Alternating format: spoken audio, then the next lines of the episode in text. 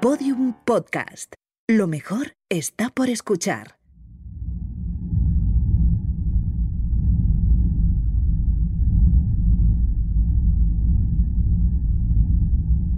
¿Qué es lo viral?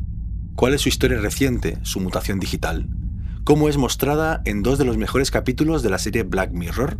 ¿Por qué la viralidad se ha ubicado en el corazón nervioso del presente y de nuestras vidas?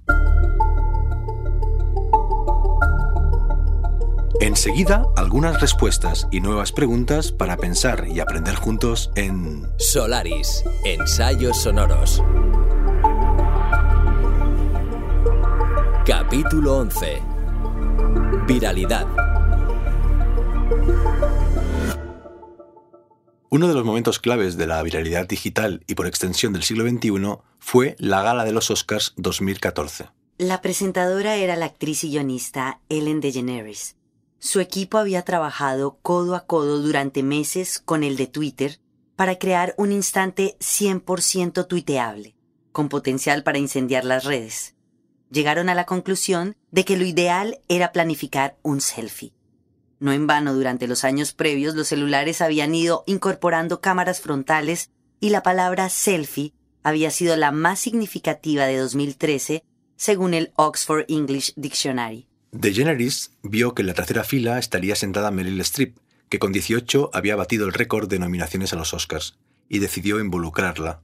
Samsung supo de la idea y convenció a todos los implicados de que la presentadora no usara su iPhone personal, sino un móvil Samsung. Y entonces, durante la ceremonia, lo previsto se unió con lo imprevisto.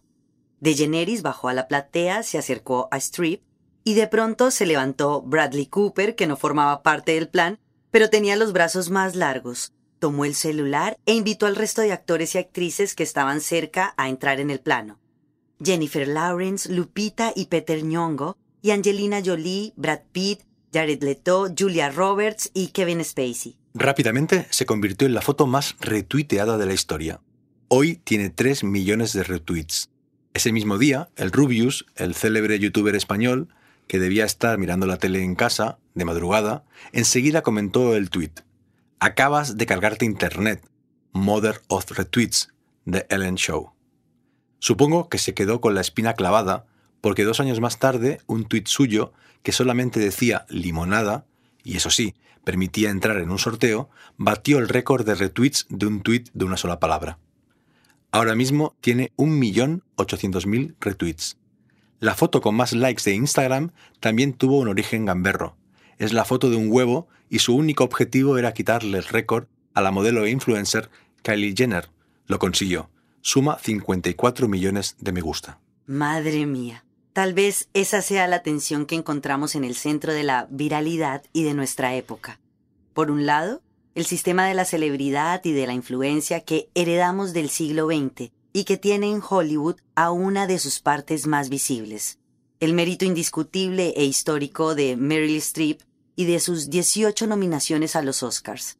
Por el otro, el sistema de las redes sociales y de los nuevos influencers y los nuevos trolls. La viralidad sin ningún mérito o sentido. Los viejos y los nuevos influyentes.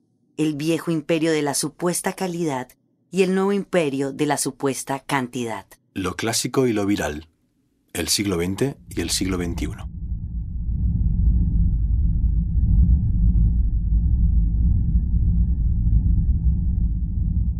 Buenas noches, o buenos días, o buenas tardes. No tengo modo de saber a qué hora, ni en qué lugar, ni en qué condiciones me estás escuchando. Porque esto es un podcast, que no es radio ni es audiolibro, pero algo tiene de ambos. Es nuevo, pero como todo lo nuevo, tiene su tradición, su genética, su historia. Este podcast se titula Solaris, Ensayos Sonoros. Yo soy Jorge Carrión, escritor y corresponsal en el presente. Sí, en el presente. Ese país extraño que es al mismo tiempo también pasado y futuro. Y ella es ella, nuestra corresponsal en el futuro. Encantada. Digamos que soy un algoritmo de voz y la compañera de Jorge en esta aventura. Madre mía. Eso, madre mía. En cada capítulo de este podcast examinamos aspectos de nuestra realidad que muy probablemente sean la vanguardia de lo porvenir. Lo hacemos con nuestros corresponsales y contigo. Vamos a pensar juntos. Vamos a ensayar juntos, vamos a aprender juntos.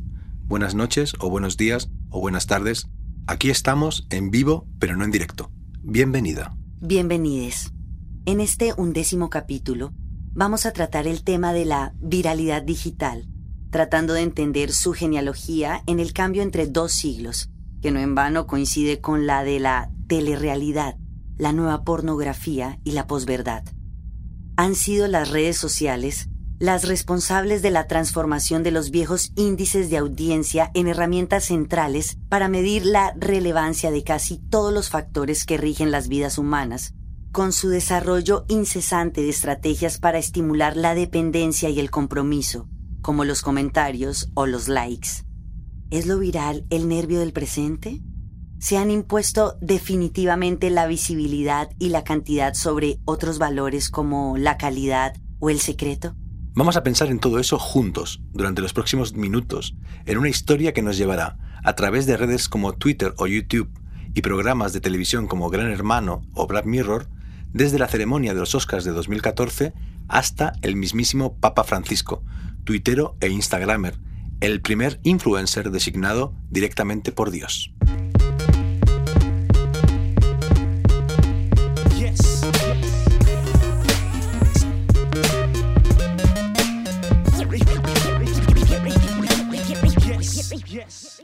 La viralidad se convierte en un imperativo del marketing y de las estrategias comerciales durante los años 90.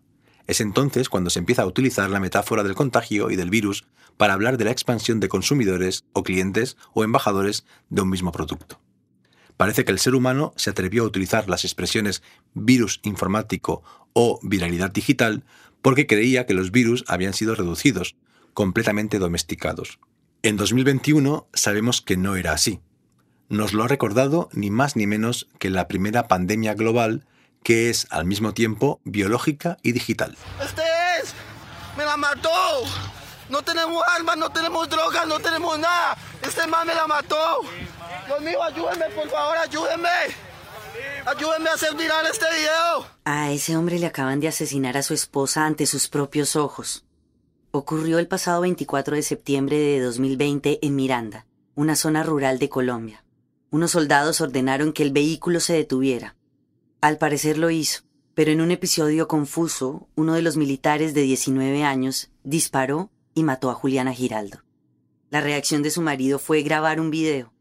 En él se escucha como el hombre no reclama justicia, sino viralidad. ¿Cómo y cuándo se ha convertido lo viral en una aspiración tan poderosa? Pues seguramente durante la década pasada, que ha sido la del 15M en España y la de la primavera árabe, la del Me Too y la del Black Lives Matter. Una década durante la cual el activismo político ha ensayado modos de influencia a través de las redes sociales, en que su aspiración ha sido volverse viral. Y por tanto, ha dejado para una fase posterior la transformación del mundo. Como recuerda Delia Rodríguez en su libro Memecracia, desde el marketing, la viralidad se fue expandiendo a otros ámbitos, como el del periodismo, a medida que las redes sociales se fueron propagando y normalizando. Las figuras que a finales del siglo XX eran conocidas como influyentes se transformaron en los influencers de las redes sociales, que a menudo son conocidos con nombres que se derivan del de la propia plataforma, como youtubers o instagramers. Entre los años 90 y 2005, cuando irrumpen en el ecosistema Facebook y YouTube, existe un fenómeno puente, el de los primeros programas de la telerrealidad.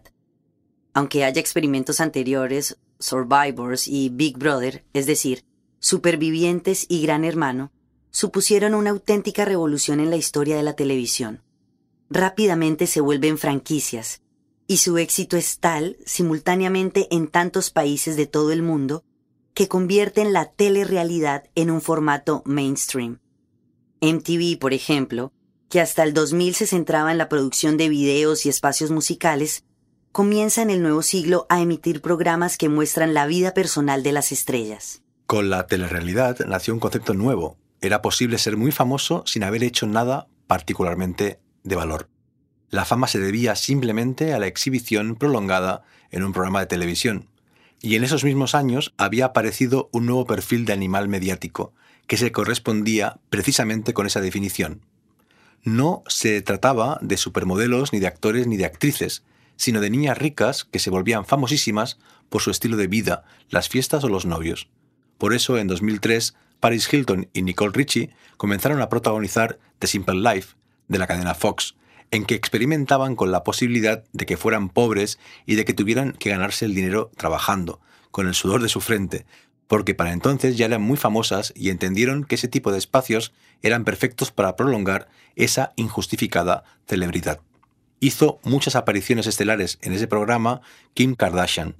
Tanto ella como Hilton protagonizaron películas porno, lo que constituye una metáfora perfecta de la importancia de la intimidad y de la transparencia en la sociedad viral. En estos momentos, Paris Hilton tiene más de 17 millones de seguidores en Twitter y 13 millones en Instagram, y Kim Kardashian 190 millones en Instagram. En un primer momento, ambas, como tantos otros famosos, no entendieron por qué debían abrir un perfil en redes sociales si no les pagaban. Todavía pensaban en los términos del siglo XX, con sus productores y sus sueldos, y no en los términos que estaba generando el siglo XXI. Pero enseguida entendieron que las redes sociales no hacían más que llevar la telerrealidad hasta sus últimas consecuencias, que son las de la exposición constante, sin los límites que impone un capítulo o una temporada, o la cancelación de un reality show, y que esa permanente exhibición era muy rentable tanto en términos de promoción de marcas propias como por los honorarios que se pueden cobrar por anunciar marcas ajenas. Kardashian cobra alrededor de $1 millón por vestir cierta prenda o elogiar cierto artículo en un único post de su canal. Madre mía. Ambas se han convertido en grandes gestoras, en muy buenas mujeres de negocios y en personas con un talento muy entrenado para generar contenidos, para generar viralidad. La viralidad es una energía que coincide parcialmente con otras, clásicas, que mueven el mundo, como la económica o la política. Pero sobre todo es un fenómeno nuevo que todavía no acabamos de entender. En la atmósfera posverdadera de la que hemos hablado en esta temporada del podcast y que está cambiando la propia sustancia de lo real.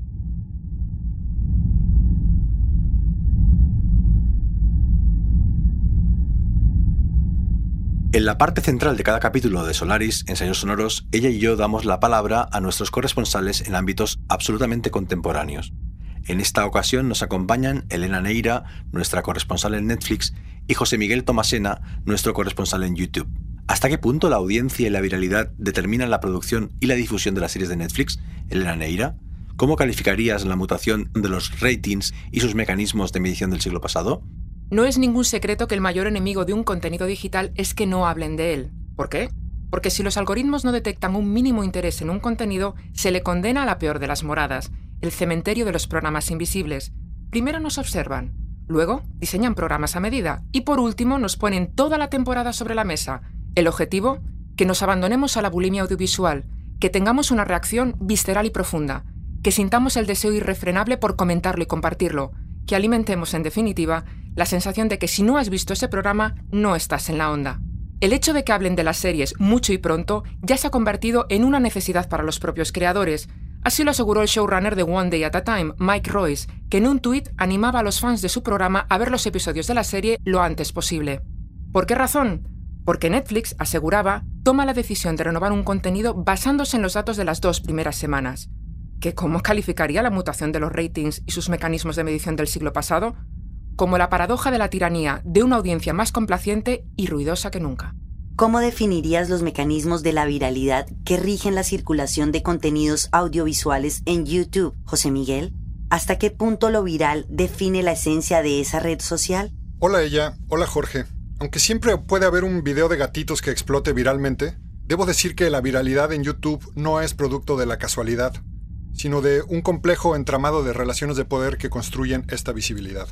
Figuras como el Rubius, Soy una Pringada, The Nerdwriter o Jaime Altozano llevan años trabajando para aumentar su conectividad. Y yo postulo que esta conectividad es una mercancía que se puede ganar, perder, intercambiar, vender. De hecho, la idea de un éxito trepidante en YouTube es un relato profundamente sospechoso, porque vuelve a traer al frente el mito neoliberal del éxito del individuo al margen de las condiciones sociales. La popularidad de los youtubers ha sido construida probando tonos y temas, aprendiendo a jugar con los algoritmos y buscadores, estableciendo alianzas con otros creadores de contenido, con patrocinadores y con networks, que son empresas que ayudan a crecer los canales y que los conectan con los anunciantes. En otros casos, esta conectividad ha sido transferida desde otros ámbitos como la televisión, la música, la política, como en los casos sobre los que han estado hablando, el mundo de las celebridades. La famosa selfie de Ellen DeGeneres, que habéis comentado, muestra que la viralidad no es casual. Está construida sobre mecanismos de la cultura de la celebridad. Hollywood, los Oscars, Samsung, Twitter, etc. Hay un ejemplo que me gusta contar para explicar esto. En Twitter existe un perfil que lleva el nombre de Carlos Slim Helú, el magnate mexicano que durante unos años fue el hombre más rico del mundo según la lista de Forbes. No sabemos si este perfil pertenece realmente a este hombre, pero ese no es el punto. Lo llamativo es que este perfil de Twitter nunca ha tuiteado nada. Y sin embargo, ya tiene más de 335,000 seguidores, entre los que están expresidentes, periodistas y empresarios poderosos. 330,000 seguidores para una cuenta fantasma de un millonario. En el hipotético caso de que este perfil emitiera un tweet, ya tendría cierta visibilidad garantizada, lo que muestra cómo la viralidad no es ninguna casualidad, sino producto de las estructuras de poder previas.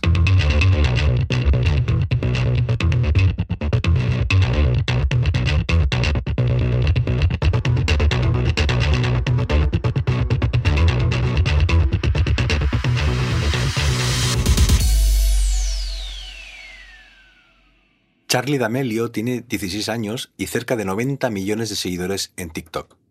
A principios de 2019 era una absoluta desconocida. Ahora es la persona más seguida en la red social de microvídeos. Supera en 30 millones de suscriptores a la segunda del ranking. Suma otros 40 millones entre, en orden descendente, Instagram, YouTube, Twitter y Facebook.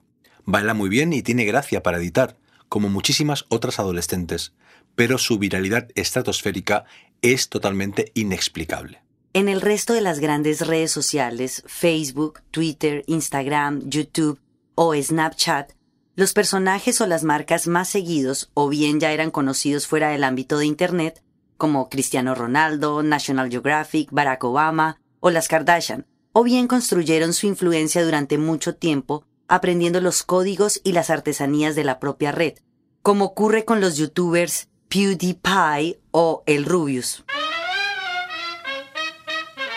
¿Estás cansado de no tener views? ¿Buscas la fama y no la encuentras? Hablar mal de nosotros es tu solución. Pero advertencia, cada acto tiene su consecuencia. Felicidades, has captado nuestra atención. Cualquier parecido con la realidad es pura coincidencia. Somos jefes de YouTube. Y vos seguís tomando atrás. Somos jefes de YouTube. Y vos seguís tomando atrás. Somos jefes de YouTube. Y vos seguís tumbando el club. Todos ellos son mayores de edad. Los líderes de TikTok, en cambio, todavía no han cumplido los 18. 15 años después de que nacieran Facebook y YouTube, TikTok es la primera gran post-red social, es decir, la primera que ha nacido con la conciencia de que existen problemas algorítmicos, éticos, legales y tecnológicos muy complejos que hay que solucionar cuando se alcanza un volumen realmente masivo y global. Y la primera en llegar desde China. Está cambiando las reglas del juego de la viralidad y su esencia, digamos, la propia ontología de la viralidad, porque la viralidad de Charlie D'Amelio es una especie de autoviralidad, de retroalimentación generada por la propia red y su ecosistema autónomo. Sin duda catalizada por la pandemia de la COVID-19, que está reformulando las relaciones personales y nos obliga a pasar mucho más tiempo del habitual en nuestras casas. De hecho, los adolescentes de la década pasada en YouTube y los de ahora en TikTok han convertido sus dormitorios en los laboratorios y los teatros de sus performances, en un claro ejemplo de extimidad normalizada. El espacio por excelencia de la intimidad se ha vuelto público, ya lo dijimos en el capítulo sobre pornografía. Los dormitorios sobreexpuestos, esas celdas, son protagonistas iconográficos de nuestra época. Black Mirror tal vez sea la serie que mejor ha explorado el cambio de paradigma que han impulsado las redes sociales, su presión cuantitativa. Lo hizo desde su primer capítulo, que fue emitido el 4 de diciembre de 2011, titulado El himno nacional.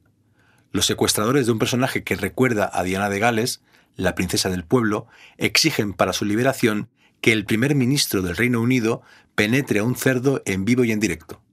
Son las redes sociales las que provocan que se decida hacerlo. En efecto, se lo tira, es decir, se lo folla. Ese capítulo sobre la viralidad fue de hecho inmediatamente viral y señaló Black Mirror como una de las obras más interesantes de la segunda década de este siglo. En el primer capítulo de la tercera temporada, Caída en picado, Charlie Brooker y su equipo regresan al tema de lo viral imaginando una red social que permite evaluar todas y cada una de las interacciones sociales con un sistema de 0 a 5 estrellas. Como el sistema de crédito social que se está implantando en China, pero cotidiano, transparente, absolutamente distópico. Pero no es exactamente ciencia ficción o tecnología ficción, porque ya se están calificando de un modo parecido los restaurantes y otros servicios, como las carreras en taxi o los deliveries a domicilio. La humanidad se está acostumbrando a la evaluación de todo, a la calificación instantánea, a la transformación de cualquier hecho en números. En efecto, la viralidad es esporádica, puntual, afecta a un mínimo porcentaje de todo lo que se publica en la red, pero lo que importa no es tanto esa viralidad espectacular, sino el modo en que su sistema de cuantificación, visitas, reproducciones, retweets, likes, se ha contagiado a todos los niveles de la experiencia humana. Los museos, los festivales o los centros culturales interpretan el éxito o el fracaso de sus exposiciones o eventos según el número de asistentes o el número de sus repercusiones en prensa o en redes sociales, y no en todo aquello que pueden haber inspirado, generado, removido en el interior de sus mejores lectores. Y en el día a día, por no decir en el minuto a minuto, las jornadas se han ido llenando de datos, de cantidades, como si existiera una suerte de microviralidad individual. ¿Cuántos retweets o seguidores se han conseguido o no en las redes sociales? ¿Cuántas calorías se han ingerido o cuántos pasos se han dado? La viralidad es abstracta, la energía que recorre Internet, es decir, la mitad del mundo. Pero, al mismo tiempo, lo viral se encarna en cada uno de nosotros. Somos, cada vez más, su minúsculo reflejo. Los likes se confunden con nuestros propios latidos.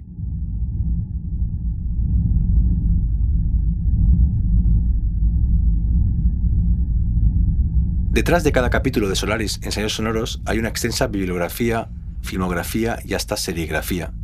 Empezaremos a acabar este penúltimo episodio de la segunda temporada con algunas recomendaciones textuales y audiovisuales. Ella, nuestra corresponsal en el futuro, ¿qué títulos recomiendas? Existen pocas lecturas de conjunto de la cultura del siglo XXI que presten atención a los 5 continentes, y 2 de ellas las ha firmado el mismo autor, Frederic Martel, y han sido publicadas en español por el sello Taurus. Por un lado, recomendamos Cultura Mainstream, Cómo nacen los fenómenos de masas, que explora los centros internacionales de producción de música, televisión o cine como Hollywood, Bollywood, Brasil o Japón. Y por el otro lado, Smart, el libro en que Martel prosiguió con su investigación global, pero centrándose en cómo se configuran las redes de Internet en las principales zonas geográficas del planeta. También recomendamos Memecracia, los virales que nos gobiernan, de Delia Rodríguez, publicado por Ediciones Gestión, una excelente introducción a la historia de los memes y de la viralidad en Internet. Y por supuesto, ha sido inevitable utilizar en este capítulo algunas de las ideas que has trabajado en tu libro más reciente, Jorge, Lo Viral, publicado por Galaxia Gutenberg. Gracias, Ella. ¿Y qué libros, películas, series o lecturas en general nos recomiendan Elena Neira, nuestra corresponsal en Netflix, y José Miguel Tomasena, nuestro corresponsal en YouTube? En Mindfuck, Christopher Wiley, el principal denunciante de Cambridge Analytica, cuenta la historia sobre la extracción de datos y la manipulación psicológica detrás de hechos históricos, como la elección de Donald Trump o el Brexit, conectando Facebook, Wikileaks, los servicios de inteligencia de Rusia y hackers internacionales de todo el mundo. Un libro necesario para comenzar a ver los barrotes de esta gran cárcel de cristal que es Internet. Yo quiero recomendar 2 libros. Por un lado, un libro en inglés que se llama Status Update, Celebrity, Publicity and Branding in the Digital Age, de la investigadora Alice Marwick. El título Status Update es un juego de palabras en inglés que puede significar actualización de estado en redes sociales, pero también actualización de nuestro estatus social, porque este libro es un estudio sobre cómo la cultura de la celebridad ha permeado la cultura de las redes sociales y nos ha convertido a nosotros mismos en publicistas de nuestra propia imagen, de nuestra marca personal. Y el otro libro se llama Humillación en las redes, de John Ronson. Está editado por Ediciones B y trata sobre ciertos casos en los que, a causa de la viralidad, ciertos mensajes en redes sociales pueden amplificarse, salirse de control y terminar en linchamientos. Un libro que nos recuerda que en la comunicación en red siempre existe la posibilidad de que nuestros mensajes se difundan a escalas que no sospechamos y de que las multitudes enfurecidas o indignadas también pueden despertar comportamientos muy, muy oscuros. El pasado mes de octubre de 2020, el Papa Francisco beatificó a Carlo Acuti, tras demostrarse, como solo la Iglesia puede demostrar, un milagro que realizó post-mortem. Al parecer, un padre brasileño usó una reliquia suya, una prenda de ropa, para sanar a su propio hijo. En cualquier caso, Carlo, que falleció prematuramente de leucemia a los 15 años y cuyo cuerpo, también al parecer, está incorrupto, aunque en realidad fue reconstruido para su exhibición, zapatillas Nike y máscara de silicona incluidas, podría convertirse en el primer santo de Internet.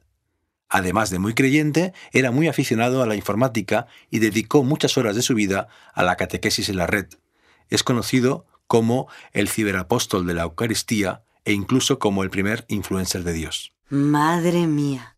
En el mundo hay unos 1.300 millones de católicos y unos 2.500 millones de usuarios de Facebook. El doble de creyentes. Por eso no es de extrañar que la Iglesia Católica, que anuncia al nuevo Papa todavía con señales de humo, haya entendido que su tradicional viralidad, con 2.000 años de historia, debía actualizarse en el nuevo ecosistema. Francisco ha sido el responsable de esa actualización, el primer Papa argentino. Si te fijas en la cuenta Pontifex_es, ves que solo sigue a 8 personas en Twitter. Se trata en realidad de sus otras cuentas en otros idiomas que suman cerca de 50 millones de seguidores. El Papa solo se sigue a sí mismo. Bueno, y a Dios, que no tiene cuenta de Twitter. Oh, están todas las cuentas de Twitter. Cierto. El Papa de Roma no tiene, en cambio, perfil oficial en Facebook, al parecer por miedo a la dificultad de moderar los comentarios. Pero sí en Instagram, Franciscus, con 7 millones de seguidores. Kevin Systrom, el fundador de la red social, consiguió una cita de unos minutos en el Vaticano para convencer al sumo pontífice de las bondades de convertirse en Instagramer.